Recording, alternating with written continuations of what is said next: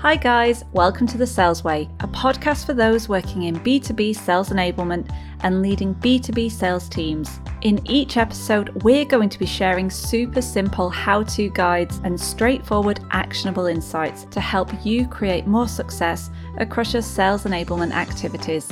Let's get started.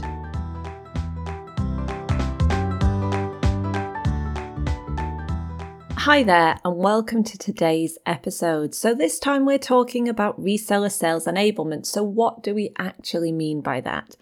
Okay, so at a basic level, we're talking about how can you sales enable your resellers and channel partners. So that covers sales training, but it's also about making sure that your resellers have the right processes, resources, and tools in place to go out and sell your product. So, in simple terms, you're doing whatever you need to do to enable your resellers to sell, whether that's removing blockers that are in their way or making it as easy as possible for them to go out and start engaging with customers. So, to keep things simple, we're going to look at three ways you can get started with reseller enablement. And the aim of today's episode is to just give you those three things to think about so that you've got something in mind when you go and start building your partner program, and it might guide you with the beginning stages of your partner program creation. So, you likely either fall into one of two categories. So, perhaps you already have a reseller or partner program in place and you want to make some improvements or drive more sales through your resellers, or maybe you're just starting out and you're at the very beginning of building out your partner program. So, the first thing that we're going to look at is how will you train your resellers?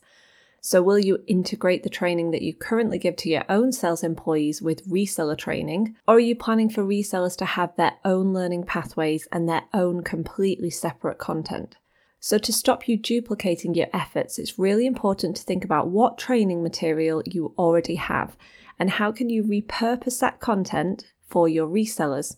So, for example, you might have training content that shows your own sales teams how to sell against your competitors, but you might not want to share this really confidential information in your reseller training content, or you might want to edit it to some extent as the content will be shared and consumed outside of your organization where you don't have full control over it. So, you might have the information, but you just need to move it around a little bit so that you're making sure you're only sharing exactly what you intend to share outside of your own sales organization. Also, it's good to think about the amount of content that you're going to need to put together for your resellers because they're likely being trained by a number of other suppliers and vendors, just like yourselves. So you maybe can't expect your resellers to undergo the same level of training as your own employees. So, what content are you planning to share with them for training purposes, and what content isn't going to make the cut? Now, there might be some cases where, yes, your resellers actually do do the same level of training that your own employees do. But in a lot of cases, resellers are undergoing a training program with one vendor, a training program with another vendor, and these can quickly run into one, two, three, four, 10, 20 vendors that they're selling. So we really do have to be realistic about what is a reseller sales team going to be trained on. Secondly, Another important consideration is thinking about how you will engage with your resellers. So, the questions I'd be asking myself on this point, if I was setting up a reseller program, would be along the lines of how will I communicate with my resellers? Will there be a reseller portal where they contact my company and where support requests are logged? Will I be employing reseller account managers to engage with resellers on a regular basis? Will we be creating joint account plans with our resellers? Will we be doing joint meetings between customers and our resellers? Or will partner sales reps go out and meet with clients without us?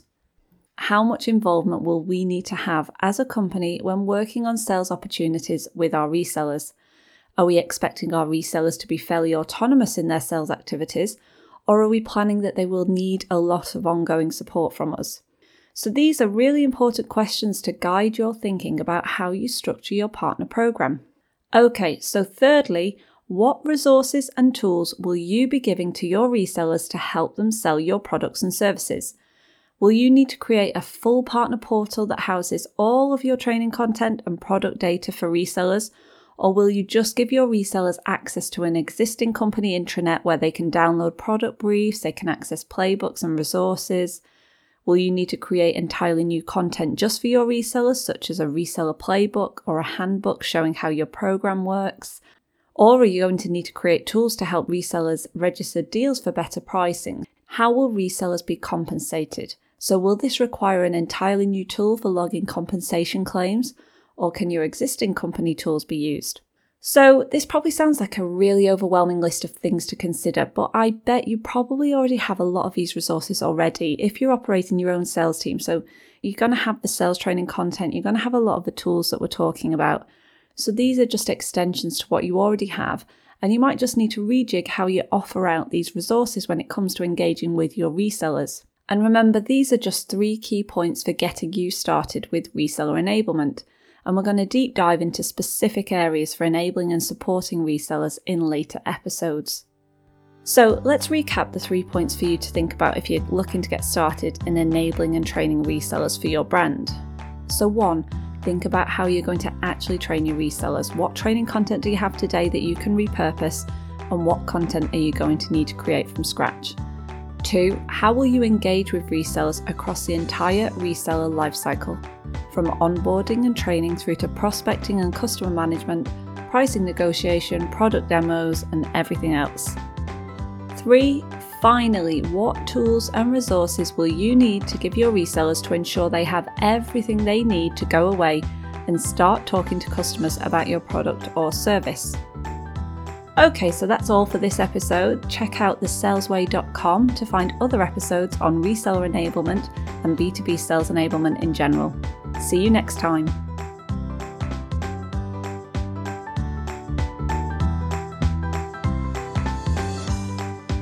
You've been listening to The Sales Way, brought to you by Contenza. To carry on listening, head on over to thesalesway.com to find more episodes.